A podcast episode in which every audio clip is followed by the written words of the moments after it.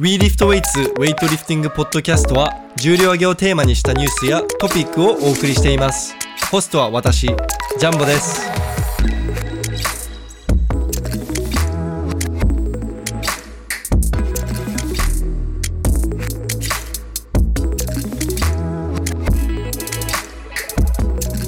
はい皆さんこんにちは。WeLiftWeights のジャンボです。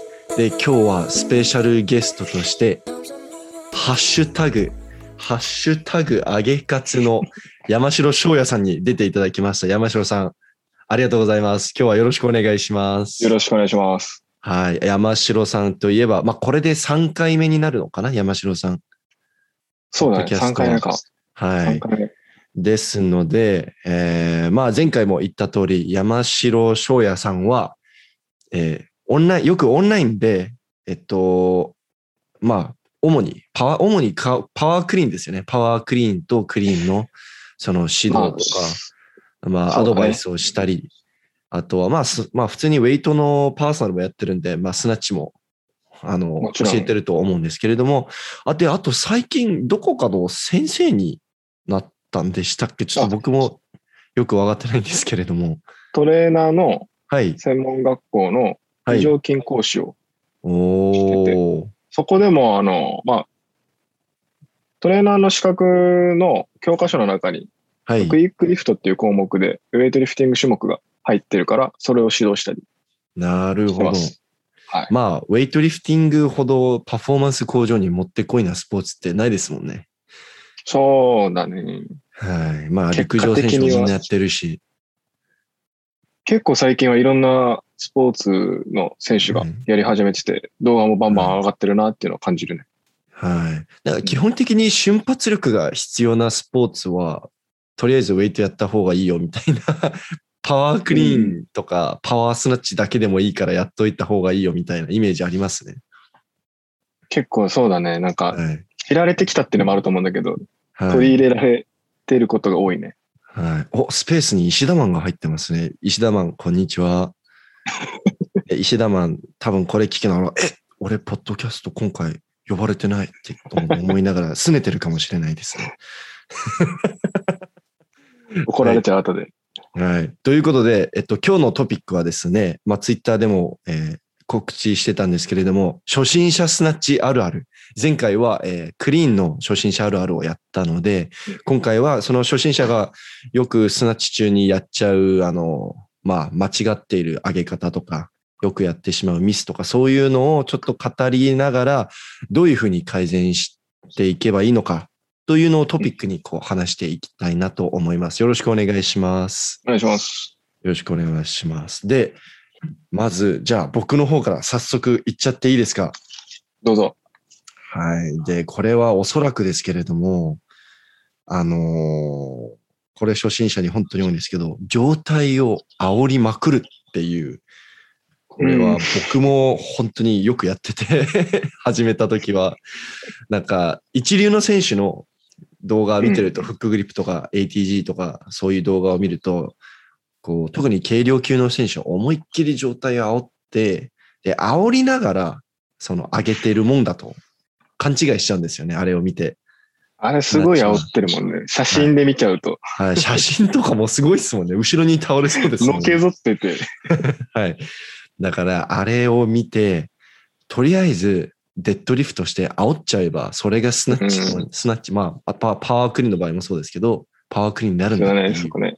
勘違いから来るものだと思うんですけど、山城さんは、このミス、まあ、このミスについてどう思います？まあ、山城さんも指導しながらよく見見ると思うんですけど。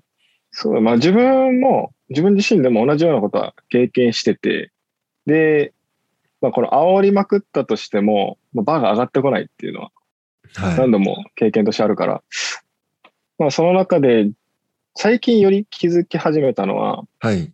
上半身ばっかり意識しちゃう人って、はい。足で地面を踏んでない。あー、なるほど。はい。だからもう上半身煽っちゃって、で、足はもうゆるゆるの状態で、うん。はい、はい。もう意識が上にしかないみたいな。人はもう煽りやすい。うん。その、まあ、そもそもその、足を使ってプルができてないってことですかね？そうそうそうそう、そういう人が多いかなって。なんか膝超えたあたりからもうセカンドプルをやろうって強く意識しすぎちゃって、はい。で、まあ頭振るフォームだよね。は大きく後ろに振っちゃっい。て、はい。そしたら、まあ体ごと前にね、バーベルの方に移動しちゃうから、セカンドプルのタイミング、そもそもタイミング自体がもう早すぎるっていう感じですよね。スクープの部分がないはい。トランジションとか。まあ、そのスパクリーンでもパワー、あの、スナッチでも同じなんですけれども、そのパワーポジション、あの、まあ、骨盤のコンタクトの位置まで持ってきてから、セカンドプル、まあ、す本当はそこからその蹴る意識が、そこまで我慢できた方がいいじゃないですか。そうだね。多分引き込まないといけない。はい。重すぎたり、もしくはもうあんまり経験、経験がなくて分かんない人とかだったら、もう膝から上は全部セカンドプルっていうふうに思っちゃうと思うんで、はい。だから、そうそ思ってたもんね、自分も。はい？自分もそう思ってた、ああまあ、昔は。教科書には、まあ、多分、名称的には膝から上はセカンドプルで多分合ってる。まあ、セカンドプルの動作の始まりは、まあ、膝から上だと思うんですけど、実際に意識の仕方としてはもう、最後の最後まではセカンドプルやんないんだって考えた方がいいですよね。そのぐらいの意識の方が、そうだね、早く煽らなくていいかな。はい。いやー、なんか不思議とこう、重くなればなるほど、思いっきり煽りたくなるんですよね。僕も 重くなるのもそうそう。めちゃくちゃ煽ってるんで、僕も。いつも、あの、みんなに言われるんですよ。ジャンホ煽りすぎみたいな。セカンで、ド。煽りすぎちゃうと結局、膝が、あの、バーベルの下に落ちてしまう動きになるから、あ、はいはい。股関節のパワーをあんまり使えてない状況になっちゃう。うーん。体も沈んじゃうし、はいはい。動きは煽れてるんだけど、でもその膝も伸びないし、はい。バーベルも上がってこないっていう状況になりやすいかな。で煽りまくりの人って前に飛ぶ人も多いですよね。初心者にそう煽って思いっきりぶつけて、そのシャフトが遠くなっちゃって、こうめっちゃ遠くにあるシャフトに引っ張られて、その下に潜り込もうとしてめちゃくちゃ前に飛ぶみたいな。そうむもう始めた時はそれをめちゃくちゃやってて。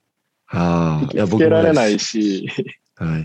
で、僕の改善方法が、あの、プラットフォームの一番前のところで練習することによって、あの、前に飛んだら死ぬっていいう、あの、覚悟で 練習してました。あるあるあるあるで。で今は後ろに飛んじゃうんですけどね。まあでも後ろに飛ぶ分にはまあ調整はまだしやすいかな。そうですね。まあ、後ろに飛ぶトップ選手多いですしね。そうだね。あんまあ、最近はバックステップも結構、ちなみに、じゃあ、あの、煽りまくりな初心者に処方するエクササイズとか、直し方とかありますか？山城さん。よく入れてもらうのは、まあセカンドプロのタイミングを覚えてもらう。ここから力発揮するんだよっていうふうに覚えてもらうときは、あの、 jump shrug？えっと、ん？ jump、 jump shrug。 jump shrug ですか？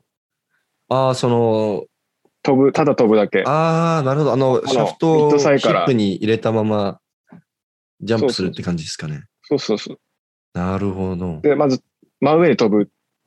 はい。ここからがタイミングなんだよっていうのを意識させるのと、あとはヒップスナッチとかああ、はいはい。入れて、はい。後ろじゃなくてまず上に伸びるんだようんっていうところを、はいまあ、体で覚えさせてもらう。はい。ヒップスナッチも、その、まあ、まっすぐ、あれ、あの動作って、その、なんか2種類やり方あるじゃないですか。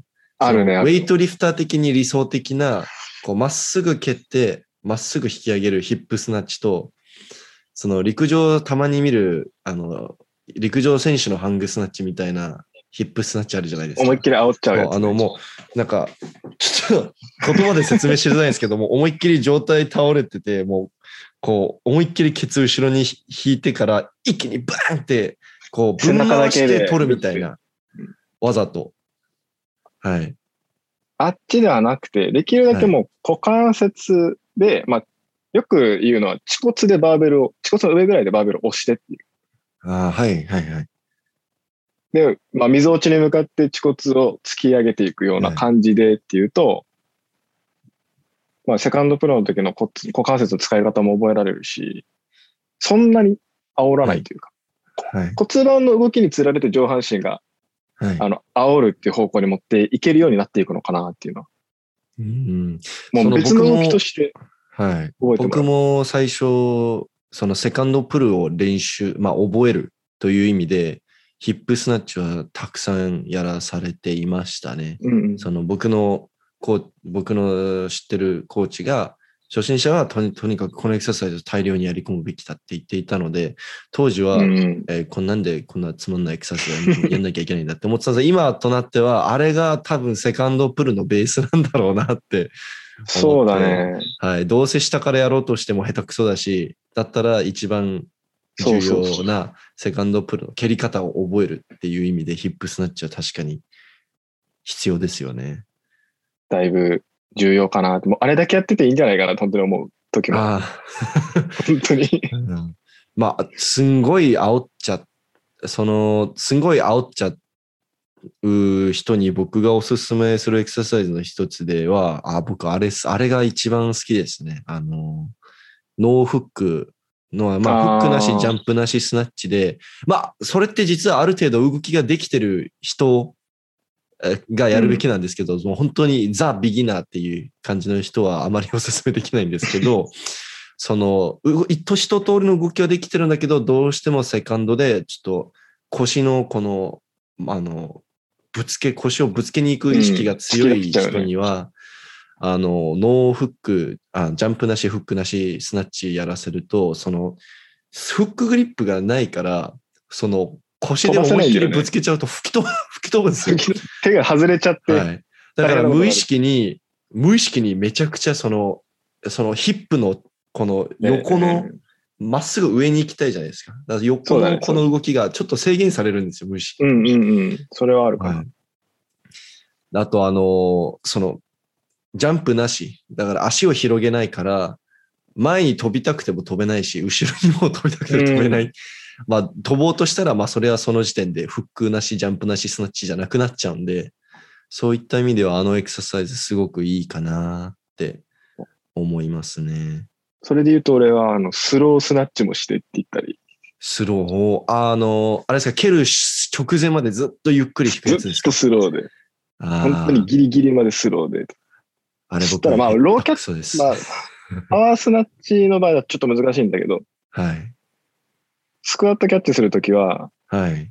ギリギリまで本当に粘って、いつもの半分以下のスピードでやってもらって、はいはい。で、まあ本当に綺麗に力伝えないと、まっすぐ上に伝えないと上がってこないから、40キロぐらいでも。スナッチ上手い人って、とてつもない重量やりますよね、スロースナッチで。あの、僕一番印象に残ってるのは、えっと、えーっと、試合の数日前に糸川選手よく練習場でやってるんですよ。100キロで2、3発ぐらいもうめちゃくちゃゆっくりもうコントロールしながらやってて、えみたいな。そんな、そんなやり方で100キロできるんだって思って。本当にすごいよね、糸川さん。はい。あのこの間、韓国のジャン・ヨンハク選手も、確か彼のベスト177なんですけど、すん、あの、スロースナッチ160キロまでやってて、化け物だなって思って。本当にセカンドに乗せてあげるっていうのがうまいんだろうね。はい。まあ、糸数さんほど遅くはなかったですけど、それでもなんかかなり、あの、コントロールしながら弾き、弾いてる感じですね。うんあ、で、あとあの、フックなし、ジャンプなしスナッチで言えば、あれの改善にもすごくいいんですよね。あの、パワースナッチで、もう足めちゃくちゃ広げちゃう人。あああの、スターフィッシュ。人で、人でスナッチやっちゃう人。あれに結構おすすめですね。足ひ、あの、まあ、まあ、この場合、フックなし、ジャンプなし、パワースナッチになるかな？と思うんですけど。結構大変なやつだね。もう多分、シャフトじゃないとできないくらいの。やって30とか40ぐらいかな。いや、でも、い、でも。あれ、あれや、あれをやると、その、この足幅ぐらい、まあ、広げちゃう人ってもう本当、すんごい広げちゃうじゃないですか。すっごい広げちゃうね。だから、アップ、アップだけでもいいから、えっと、フックなし、ジャンプなし、スナッチでやって、この広げない癖うんうんうん。つけた方がいいかなって。はい。そうだね。ああと一個あったわ。はいエク。ササイズ。あの、マッスルスナッチとか。ああ、はい。あれはもう煽っちゃうと上がんないから、あれ、あの、ああれ、あれこそ、煽れば上がるって勘違いしやすいエクササイズですよね。そうそうそうそう思いっきり煽ってベンチプレスみたいにしてみたい結構ギリギリの重量でやるっていうのがマッスルスナッチではな。いいかなって、この無理やり煽らないようにするためには。あれ、煽っちゃうと、シャフトが遠すぎて、その、こう、肘を下に入れ込め、入れられないんですよね。そうそう、なんか力を、とあ動きが止まっちゃって、はい。本当にプレスになっちゃうっていう。だから、その、肘を、あの、後ろに思いっきり引いちゃうんじゃなくて、こう、まっすぐ肘を上に、そうだね。あの、上でげる練習としてもものすごくいいですよね、マッスル引きつけて、ひっくり返して押すっていう、キャッチまでの流れがはいすごいスムーズになるし、もう本当に本当に煽り改善したいなら、マッスルスナッチ、あの、コンタクトなしのバージョンもやり込んだらいいと思いますね。うん。はい。あれはもう煽りたくても煽れない、あの、コンタクトがないと。はい。そうですね。じゃあ、ちょっと、次行っちゃいましょ次行こう。じゃあ次、どれやります？山城さん。なんか山城さん、これは分かりやすいとか、なんかあります？初心者あるあるで。う。まあ、初心者あるあるでは一番わかりやすいのって、ファースト早すぎ問題じゃない？ああ、そうですね。そうなんですそう、ね。ファーストわかる早すぎてコンタクトしないっていう。ああ、もういますよね、もう。もう、あの、ジムでよく見かけるスナッチのやり方かな。はい多分習ってないんだろうなっていう、見よう見まねでやってる方いの。ますし、多分、恥骨が怖いんだろうな。おちんちんもしくは、おちんちん。おちんちんもしくは恥骨が、ピー入れますね。あの、恥骨が怖いんだろうなっていう感じの動きされてる人いますね。うん。だからまあそもそもこのコンタクトするっていう、あれがないのかな。ああ、概念がね認識が、そああ、う、いう人は見たことある。まあ、あの勢いだけ、デッドリフトの勢いだけ。その、僕もそうだったんですけど、やっぱり初心者がウェイトリフティングの動画を見るときって、え、めちゃくちゃ早い。じゃあ私も早くやんないとって勘違いしちゃうんで、ね全部早くやっちゃうんですよね。すんごいわかります。早くやればなんかかっこいいし、かっこいいっていうか、なんかこれが正しいんだろうって勘違い するし。全部トップスピードみたいな。はい。実は、あの、デッドだけの、デッドの部分だけの、あの、動画を見ると、別にそんな速くはないんですよね。そうだよね。はい。いや、まあもちろん1レップマックスのデッドリフト引いてるときは、よりは全然速いと思うんですけど、うん。意外と、その、緩急つけてやってるっていうか、膝上、そのまあ、さっき言ってたパワーポジション直前までは割とコントロールして引いてる。そうそうそうそう。はい。だからでそこを逆にゆっくり引くと上がっちゃう人もいる。はい。だから前言ってました、山城さん。あの、重量が重くなるとなぜか動き良くなるみたいな。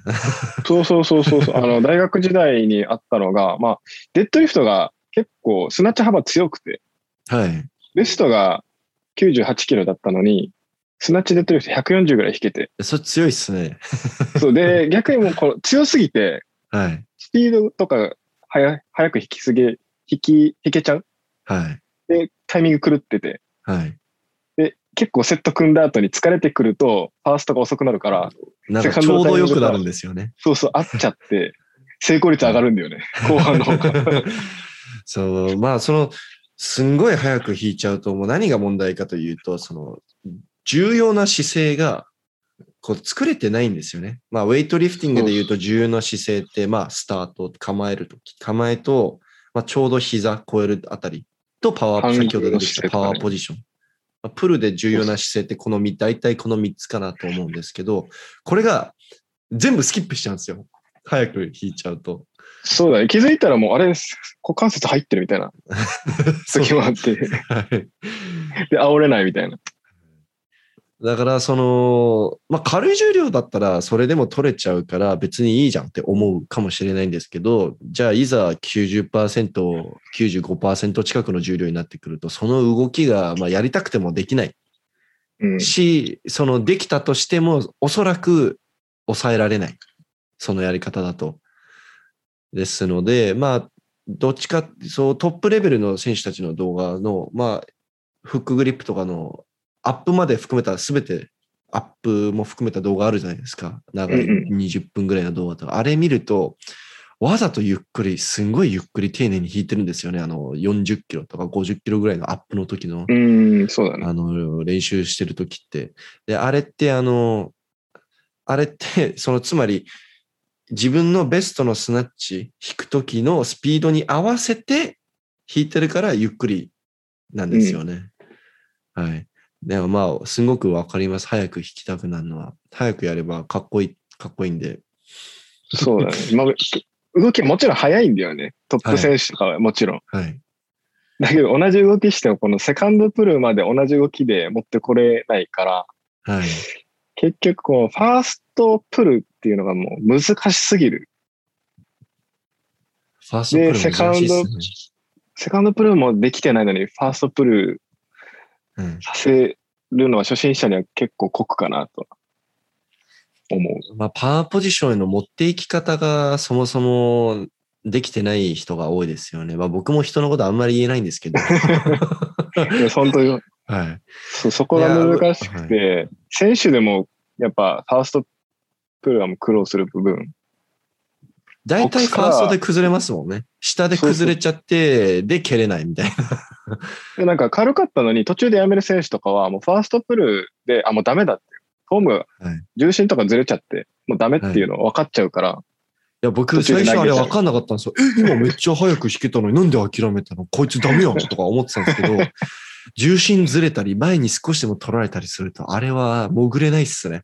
潜れなくなります、ね。もうベストに近づけば近づくほどはいそのズレが大きくなっていくから、うん。どうあがこうが無理っていう。はい。ウェイトリフター、早く見えるのって、実はあれってほとんど潜りから来る、潜り込む時のスピードが速いだけであって、引く時のはそんな速くないんで、実は。ですので、初心者の皆さんもし、えっと、特にセカンド自体できてないみたいな人がいれば、その、そうですね、できる限りファーストとセカンド、まあセカンドも本当にあの、パワーポジションに到達する直前まではゆっくり丁寧に弾弾いた方がいいですね。遅、おわざと遅すぎるやり方はあまり良くないと思うんですけど、まあ、丁寧にっていうコントロールするぐらいの意識で弾。いたら多分ちょうどいいんじゃないんですかね。そう、だから自分でセカンドプルに来てるって確認できるぐらいのスピードがいいのかもしうれない。ん。入ったみたいな。そうですね。それ、それない、ない日ってもう蹴れてないですもんね。あの、調子悪いですもんね。そうそうはい。そう、だから、あれっていう、抜けるとかよく言うよね。うん。この、ファースト引いてきて、セカンド行こうとしたら、ちょっとちあの、バーが離れちゃって、ああ、はいはい。力入らなくて、そこのはい力入らない状態のことを抜けるって言ったり、そうですね。早く弾いててる時って大体バー、シャフトそもそもよ寄せ、寄せられてないですもんね。遠いですもんね。離れちゃう。上半身が起き上がるスピードもずれちゃって、はい引きつけられないっていうことは結構あるかな。はい。結構ウェイト、まあスナッチもジャークもクリーンも全部そうなんですけど、タイミングが結構重要な鍵となるスポーツだと思うんで、まあどのスポーツもそっか。まあタイミングが重要なんで、そうで、そのタイミングを、その1レップマックスの試技やるときのタイミングを意識しながら軽い重量もやるといいかな。うん。はい。まあ初心者の場合1レップマックスわからないか。そうですね。まあ丁寧にコントロールして。そうだね。まずは、同じ動きを何回も出せるか、いい動き出せるかっていうところからやらないといけないから、結局、デッドリフトとかが重要になってくるんだよね。うーん。そうですね。うん。じゃあだ次。からあんまり初心者はい。の場合は、ファーストプルとかやらなくて、ハングではい、やってた方がいいのかなって思う。上から作って、まあそもそも構えの姿勢自体取れない人が多いんですよね。そう、結構深くしゃがむから。逆はい、ケツも高くなっちゃう。そうですね。はい。僕も柔軟性的に苦労するところが多いんで、スナッチは構えるとき。もう窮屈でしょうがない。もうなんでこの手幅なのみたいな。もうなんでこの手幅で足、じゃあもう手は手長いから余計しゃがまないといけないしね。うん足、足邪魔だしさ、みたいな。足めっちゃ邪魔なんですよ。スナッチのファーストの時、ファーストプロの時、足めちゃくちゃ邪魔じゃないですか？わかります？言いたいこと。俺ね、足短すぎて邪魔じゃないのよ。あ、そうなんですか？もう股関節はまんないし、シャフトめっちゃ遠く感じるし、もうなんなんみたいな。それも、まあ膝開いてるから、そんな邪魔には感じないかな。あ僕結構フロッグに近いような感じだから。そう、僕みたいな足長いリフター、足腕長いリフターだともう膝ものすごく開かないともうシャフトが遠くて遠くて、ねはい。だからセカンドに持っていくのが大変、もう余計大変だと思うんで、うん。そう、膝が邪魔なんですよ。膝がないとスナッチできないのに膝が邪魔なんですよ。はい。本当に膝抜き問題はあるよね。はい。ひ、膝本当邪魔なんですよ。だからハングとかボックスの方がやりやすいんですよね。うん。それはもうみんな一緒だと思う。はい。じゃあ次行っちゃいましょう。えーっと、えーっと、そうですね。次はどれ行こえっと、じゃあ、う んこれどうすか？あの、蹴った後腕で何もしない。もう落ちてくみたいなリフターいるうか。じゃないですか。あー。引きつけないで、そうだね。そのサードプルがないみたいな。うんうんうん。はい。まあ、そのよくあるのが、まあ、あの、ウェイトリフティングって下半身がメインのう動きだから、その上半身の意識があまりできてない、うんあの、人が多くて、その僕もよ、いや、上半身は脱力脱力っていう意識が強すぎて、たまにあの、全然潜ってなかったりするんですけれども、スナッチ、クリーンは俺そうでもない気がするんですけど、スナッチって本当腕の役割重要だなって思って、特に潜り込むパワーって結構もうほとんど上半身、腕と背中から来てると思うんで、その意識ができてない、まあそもそもすごいサードプル自体が難しい動作だなって思うんですけど、サードプルにやり方を気づいたのが、大学卒業手前ぐらいなんだよね。ああ、結構時間かかりましたね。なんか、いい感覚はあるんだけど、それはがどう再現していいのかとかがわかんない時期が結構あって。スナッチももともと苦手だったから。はいはい。でもこのサードプルで、こう、うまいタイミングで引き上げるっていうのを気づいた時からは、まあ、ある程度安定するようになったかなって。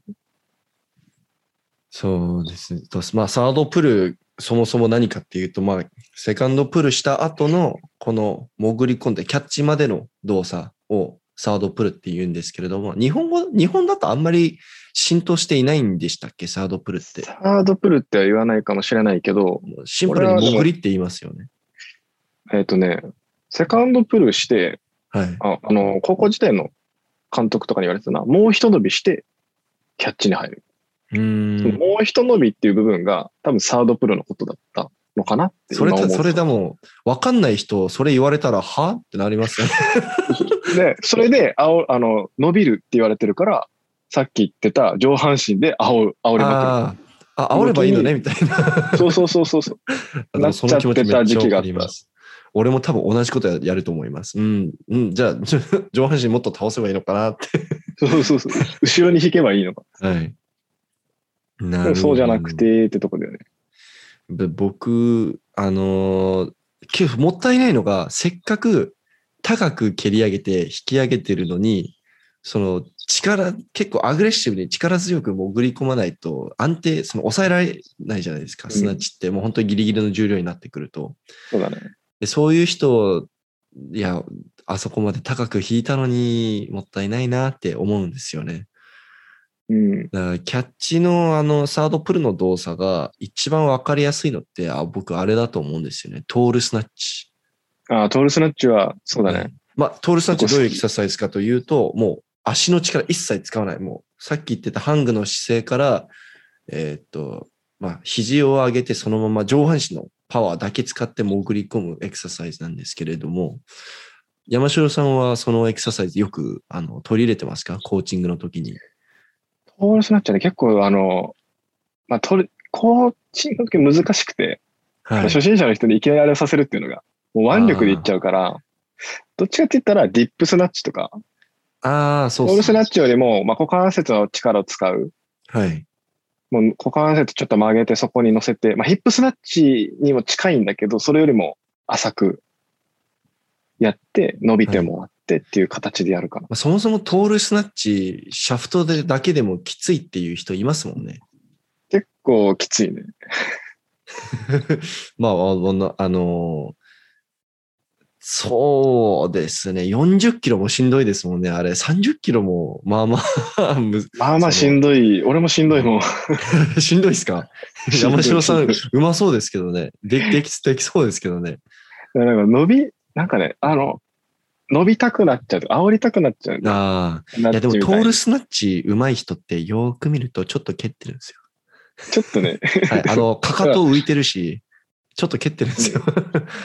俺は結局ディップスナッチっぽくなっちゃうから、ああ、だったらもうディップスナッチ。チの方が感覚も良かったっていうのもあって、はい。そっちで入れて、まあトールスナッチはウォーミングアップぐらいバーベルだけでやったりとか。あの、よくバーベルだけでトールスナッチやる人多いですね。トップレベルの選手でも。多いよね、なんか。見ててもで。はい。うんやっぱ感覚が良くなるんだろうね。はい。その潜り込む、僕もその潜り込むときに、そのスナッチって下半身のエクササイズだと思ってたんで、まあ全身、まあ実際は全全身の動きなんですけれども、ど。僕がスナッチの動きが急に、その、これまだ全然初心者の頃だから、まあ全体的に見たら動き悪いですけど、あの、急にスナッチの動きがちょっと良くなった時って、意識を変えた時で結構、意識をそもそもスナッチは上半身の動きじゃなくて、あ下半身の動きじゃなくて上半身の動きなんだって意識を変えたら、急に潜りが良くなったんですよ。ああ。はい。だから、こんスナッチって実は足のエクササイズじゃなくて肘のエクササイズなんじゃね？肘の使い方、まあ肘、背中の使い方、肩甲骨か？はい。で、だいぶ変わるね。引き付け方が変わる。まあ、あとは、まあ、厳密に言うと腕じゃなくて、まあ、背中ですよね。もう、肩甲骨をこう、いかにこう、後ろ、上に寄せるかっていう、蹴るときに。で、このさっき言ったサードプロの時にさらに引きつける必要がある。そうですね。あのーひその、蹴った後にシャフトが離れちゃう人で結構多いの、特徴として多いのが、ひ肘が上じゃなくて思いっきり後ろに行っちゃってて、その、その肘を軸にシャフトって回っちゃうから、それで分回しちゃって、遠くなっちゃって分回してるんですよね。なんかう、んこう、これ言葉で説明できないですよ。こう肘をまっすぐ上に上げながら、あの、下に潜りたいのに、多分そういう人たちって、こう、こう肘がずっと後ろに行ってるまま、こう、分回してる。そのじ肘を軸に分うん回しちゃってる人がいるんですね。あそう。肘伸ばしっぱなしの人もいるし、ね。あ、あ、そうっすね。いますね。もう肘ロックしちゃってる人っすよね。そう、もう腕がもう棒になっちゃって、肩軸になっちゃうからめっちゃ遠回りして、うーん。で、大きく回ってきて体に落ちるからキャッチできない。後ろに回しちゃったりとか。それも初心者あるあるで、あの、あれですよね、腕の脱力が、そのプルするときの腕の脱力ができてない人ですよね。そうだね。はい。えじゃあそういう、まあ、キャッチが下手な人は、あ、じゃあ、すいません。腕の脱力がうまくできない人に、なんかアドバイスするときはどういったアドバイスするんですか、山城さんは。大体の人が結構前腕で、まあ手のひらで握りすぎてる、フックグリップしてる場合でも。はい。で、よく言うのが、小指が、で握り込んでください。ああ。はいで。小指で握っていって、腕を全体的にまあ外側にひねっていく、ねじっていって、で、肩甲骨をギュッと寄せる。まあ勝手に寄っていくんだけど、そのは姿勢にい。あだから、んえっと、腕の、まあ、肩の外外旋っていうん外旋、外旋っていう動きで、そうすると肩甲骨も一緒にこう内転稼いでいって、はい。はいまあ構えやすい姿勢になって胸が張りやすくなる。うーん。で、はいそうすると、まあ、あの、ギュッて握ってた腕の力が抜けて、抜けるんだけど、フックグリップしてるから、グリップの、このグリップ力、はい。引っかかりがねじることによって増すわけ。はいはいはい。で、腕の力抜けてるから、セカンドプルした時も、あの、うまく引きつけられて、まあ、肘も曲げられる。で、その、さっきジャンフォーが言ったこの、肘軸にならない。はい。うまくくるって返して、はい。ひっくり返せるようになる動きは意識してもらおうかな。結構これで変わるって人多い。背中に乗るって感じをつかめて。僕も小指っていう、小指のこと考えたことないんですけど、それを意識し始めたから、だいぶ背中の使い方、まあ、肩甲骨の使い方うん。があの改善されましたね。特に蹴る瞬間、思いっきり小指意識すると、まあそのボディービルでも実はあって、あの、うんダンベルローイングとか背中のエクササイズするときは小指と、えっと、この、なんですかこれ、薬指薬指。薬指と小指を意識した方がいいって言うんですよ。で、それが理由が、その、しなんだ神経が、つながってるから、こう、広背筋に意識が行きやすいらしくて、そうです。はい。だから筋トレでも、その背中のトレーニングするときすごい言われることで、それをウェイトで、あの、適用するっていう、こう、発想がなくて、あなかったんですよ。でもそれをこの間、まあ、この間っていうか、去年、えっと、知念君、知念康介選手にうんうん。教えてもらって、え、小指なんて考えたことないんだけどって思って、え、何それ？な、何その、あの、筋トレみたいな感じって思ってやってみたら、もう、引き付けが全然違くて、セカンドプロの勢い変わるよね。はい。背中、背中筋肉痛になりましたもん、それやるだけで。あ 全然変わりますね。あ、あれね、結構、まあ、す俺も気づいたタイプなんだけど、自分で。はい。でもなんか周りで、まあ高校生年代とかは知らない子が多くて。あでもそれでし教えると、全然動きが変わってめちゃくちゃ軽くなりましたっていうあ。報告を受けたりする。いや背中に乗るっていう感覚がわかるよね。小指は結構乗ってないと思います。僕、まあ、英語の文献すごい、英語の資料とか読んでて、それで独学で学んだやり方、まあ、独学でやったんで、うん、どこにも小指のことなんて書いてないです。でも日本人の選手と話してると小指の意識すごいあるよってみんな口揃えて言うから、あやっぱそうだよね。でも、はい多分トップ選手とかは無意識のうちにやってるんだよね。いや、上手い人は絶対やってると思います。考えてなくてもやってると思います。この、この構え方がいいなっていうふうにやってる。はい。まあ、いつの間にかやっちゃってるから、多分みんなこう、当たり前でしょってなってて、教えるとこまでいかない。はい、そもそも教えるっていう発想がないんじゃないですかね。当たり前のことすぎて。こう構えればかかるでしょっていう状況なんだと思う。それが下手だから、我々は、あの、小指に意識して、わざわざ意識しながらやらなきゃいけないんですかね。姿勢を作らないといけない。はい。で、あと多分、腕力んじゃう人って、多分その、背中、こう胸張って背中に力を入れるイコール腕も力んじゃうみたいな。その背中とこの腕の脱力、こう、どうしても、こう、同時にできないっていう人がいると思うんで、うん。はい。だから僕、そういう人は、えっと、その構える、構えて、まあ胸張って背中に力入れるじゃないですか。多少はこう寄せてるじゃないですか。その状態で肘、よくティエンタオとかもやってるんですけど、持田選手もちょっとやってるかな？肘をこう、こう、ブラあ、ブラ、ブラブラ。うん。肘をちょっと、こう、ロックを外すっていうんですかね。ちょっと揺ら揺らすんですよ、肘を。結構トップレベルでやってる選手多いんで、これをやると結構脱力を意識しやすいですよね。この肘をピンって伸ばすのもあるあるだよね。力んじゃって、ああ、はいはい、肘はい。を伸ばして、はいロックかかっちゃって、ファースト引くみたいな。でも多分トップ選手だと背中の感覚があるから、はい。肩甲骨寄せて、腕はぶら下げてるだけで、です、ね。ぶら下がってるから肘が伸びるはい。っていう状況なんだと思うんだよね。そうの、伸ばしてるから伸びてるわけじゃないんですよね。あれは、そうそう、ぶら下げてる。脱力してるから、あの、伸び伸びててるっていう。そうそうそう。はい。いや、めちゃくちゃわかります。はい。じゃあうまいもんね。なんか、そうですね。他に、なんかありますかね？うん、あ、僕これちょっと触れたいんですけど、これ僕もたまにやっちゃうんですけど、キャッチで下向いちゃう。あー、でもキャッチでね、下向くのはね、みんなやるよね。やっちゃうよね。なぜかわかります？俺、あれ、グってこう肩甲骨ロックしやすくなるかな。いや、違いますよ CG4 に憧れてるからですよ。あ、そっち？中国人選手に憧れてるから、みんな下向いて、あれでやりたいんですよ。いや、冗談です。冗談です。多分、あの、肩を入れようとしすぎてる意識、こう意識が強すぎて、ああなっちゃうのかなって思いますね。それも、うん、で、まあ、やりすぎるとね、ロはいースクワットキャッチでやっちゃうと、回しちゃうんだけどね。はい。あれ、あれ、絶対重心の感覚おかしくなりますもんね。やっちゃうと。下向きす、なただ下向くのはダメだよね。はい。剣豪で寄せながら下向くのはまだいいんだけど。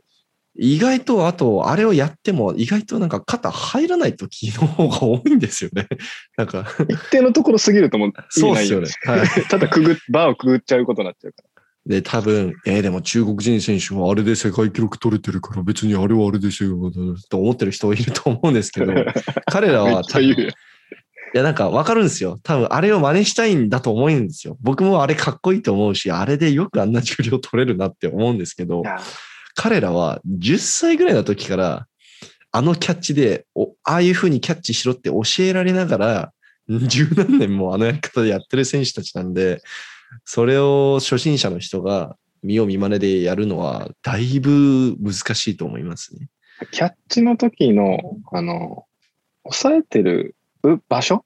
はい。の感覚も、結局肩の位置だったら、抑えきれないと思う。ただ本当にくぐってバーを回しちゃう。はい。多分彼らの場合は肩甲骨背中で押さえるって感覚なんで、はい。本当に数十センチの違いなんだけど、その感覚がない場合は、あれをやったとしても安定感を増さない。中国人のコーチは、まあ中国チームの教え方として基本的にあるのが、肩と腕の筋肉は弱い筋肉だ。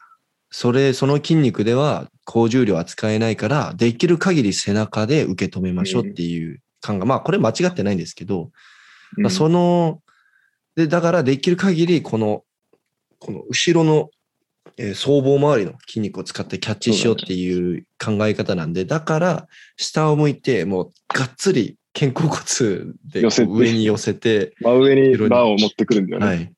だから、あの、下を向いてる選手が結果多くなっちゃってるだけで、はい。まあ、ルーシャージュンとかティエンターとか見れば、彼らはちゃんと正面向いてるんで、目線、まあう、んちょっと首、まあみんな顔は多少下向いちゃうと思うんですけど、目線はちゃんと前にらむ形が一番いいと思うんだよね。はい。基本的に試技中に目線が変わりすぎると、重心感覚がどうしても、あの、おかしくなっちゃそううので。だね。あの、まあ、特にセカンドプロの時とか顔めっちゃ動いちゃう人とか、もうピロス・ディマスとかも見てると、よくあんな、よくあんなんで 取れるなって。なんか本当にね、あの、胴体と一緒に頭の、頭も移動しちゃって、はい。せあのセカンドプロの時はもう天井見てるぐらいの人もいたりするし、あでもあれやっちゃうと本当に動けない。ない。僕気づいたんですけど、僕スナッチでセカンドプルの時に天井が見える日は、俺絶対動き悪いっす。あの、天井見えちゃうとさ、この、はい潜り込む時、遅くなっちゃうんだよね。遅くなるし、あと多分俺天井見てる時点で状態めちゃくちゃ煽ってます。うん。は見すぎてる。見えちゃうからね。はい。煽りすぎて。だからもう天井が見えたら、あの、潜るのやめましょう。頭振ってるもんね。天井見える時点で。はい。はい。だから多分、こう目線構えるときに、こうどっか見るじゃないですか、一点。うんずっとそこ見てるのがいいんですよね。本当は。えっとね、これ、俺の感覚で言うと、ピンポイントで見すぎると、あとだから、目線は、まあ、真ん中見るんだけど、あ、はい。こうやって広い視野も見えてた方がいいのかなっていうどっかを見るっていうよりは、その方向を向いてるって感じですか、そうそうそうそうそうあーはいはいはい。ピッともう本当に一点見ちゃうと、まあ結構うそうっすねまくいかないことが多かった、個人的には。ああ、僕は、えっ、と、プルは1点ずっと見るようにしてますね。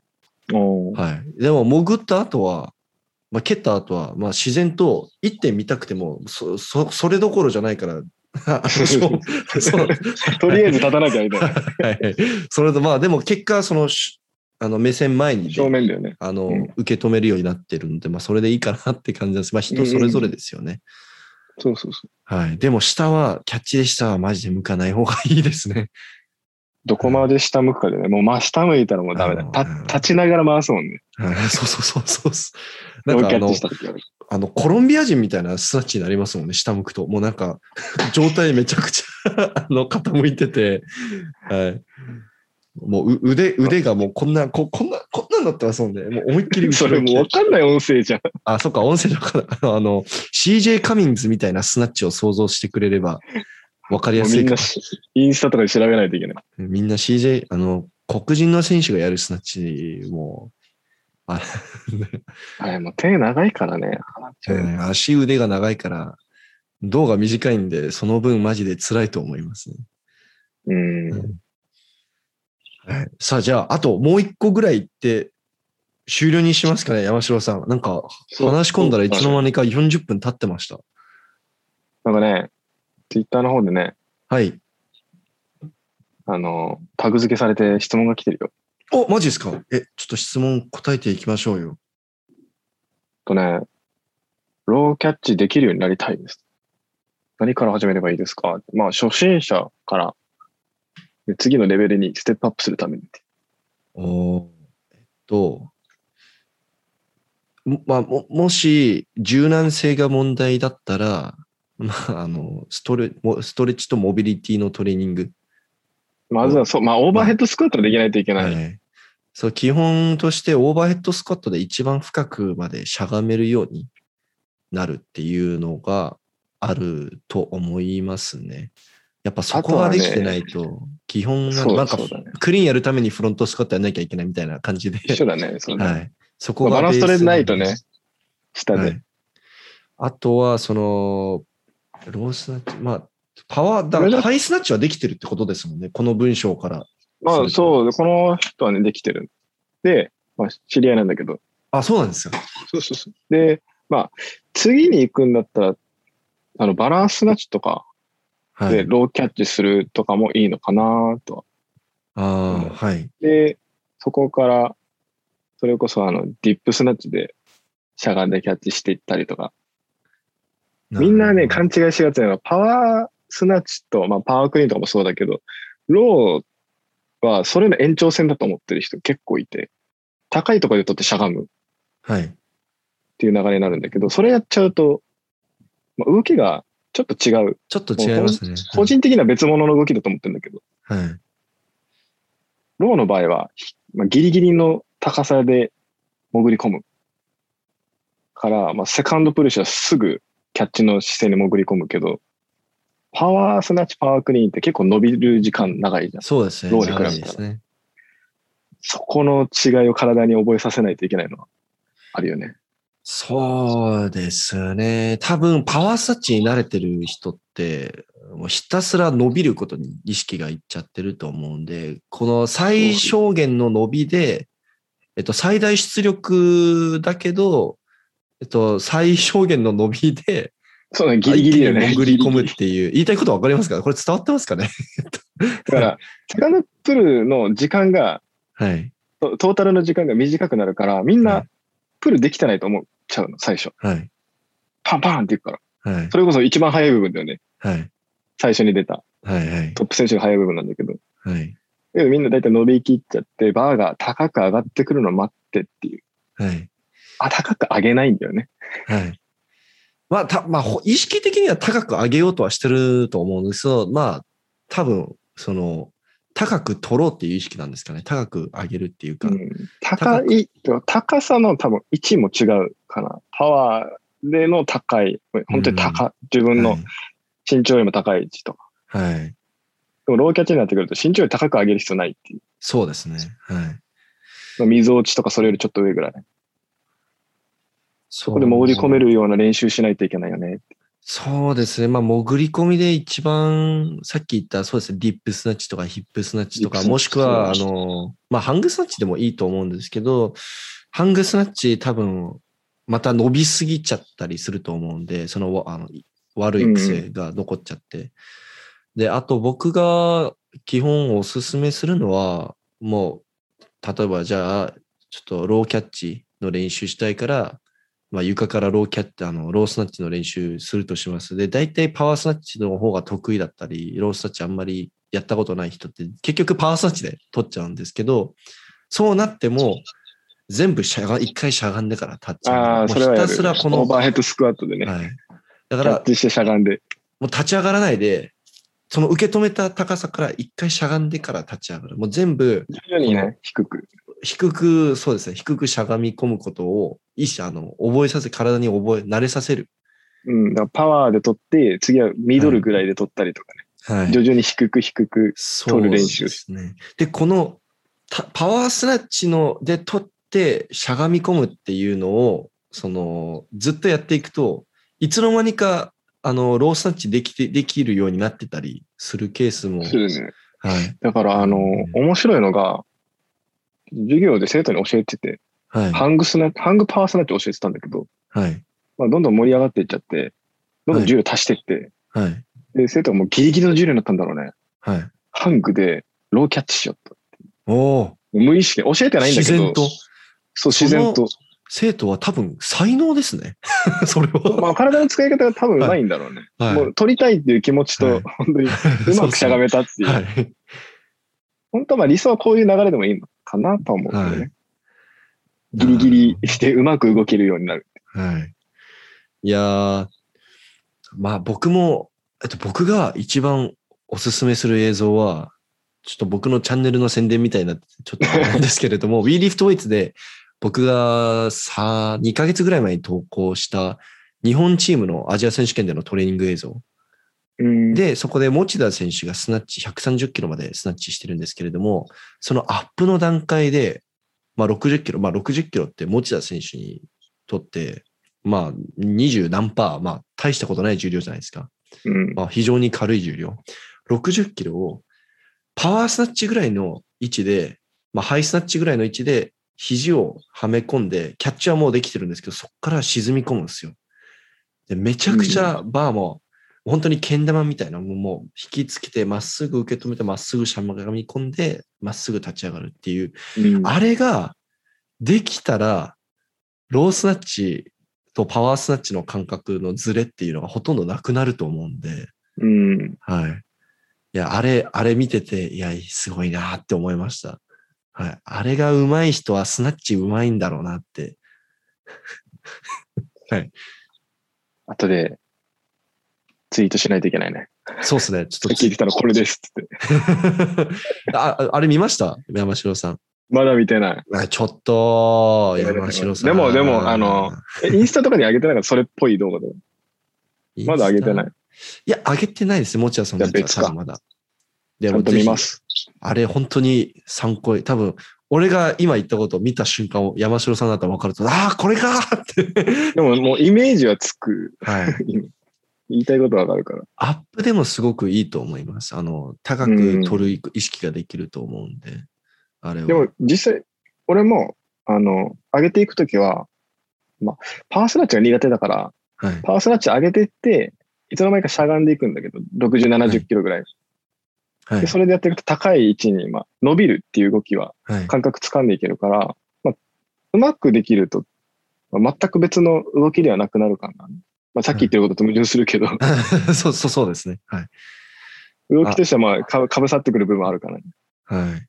あ、あとあのーパワーサッチ得意な人でまた注意する点としては、足幅ですね。やっぱりみんな非常に広い足幅でキャッチすることにもう体が慣れちゃってる、覚えちゃってるんで、うんロースナッチの練習始めるときにすごい混乱しちゃうのが足幅わからないと。広すぎてしゃがめないパターン。はい広すぎてもしゃがめないし、狭すぎてもしゃがめないじゃないですか、スナッチって。イメージとしてはもう、スクワットのね、幅でね、はいバックスクワットとかの。ああ、僕、えちょっとそれ僕には広いっすね。無理っすよ。でも人によって変わっちゃうけどね。スナッチ幅で僕スクワットしたら多分膝ぶっ壊れます、それ。だからもうそれこそさ、はい。あのやっぱりオーバーヘッドスクワットとかで自分のしゃがみやすい足とああ、かそうっすね。覚えるしかないよね。探していって。多分オーバーヘッドスクワットするときに、ここ、ここだっていうちょうどいい。踏ん張りやすい位置ね。あの、ジャスジャストなこう足幅が見つかると思うんで、それを、えーっと、パワースナッチするときも、普通のロースナッチやるときも、その幅でキャッチできるように意識しながら練習したらいいのかなとうん。思います。他になんかありますかね、山城さん。でも、結構出たからね、今。今出ましたね。はい。まあ徐々にね、しゃがめるようになっていくのと、セカンドからローキャッチの動きを覚えるエクササイズが、まあディップスナッチだったり、ハングだったり、そこで覚えていってからの床引き。ですね。まあボックスとかもあれば理想だけどね、なかなかボックスある施設っていうのは、身近にないと思うからですねで、ハングは疲れるしな。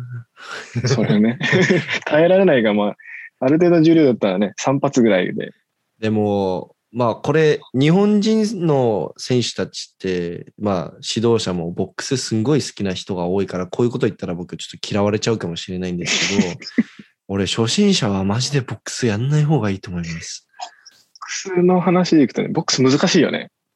はい。あと、ボックスって動き違うじゃないですか、正直。あれ、床からあの動きできないじゃないですか。理想は同じ動きにしたいんだけど、似せよう、似せることはできるんですけど、感覚もタイミングも、結局動きもやっぱり変わってくると思うんですよ。初心者さらだったらなおさら。あ初心者だったらね、その、はいまず動きがね、だからはい。やっぱハングなのかなとは。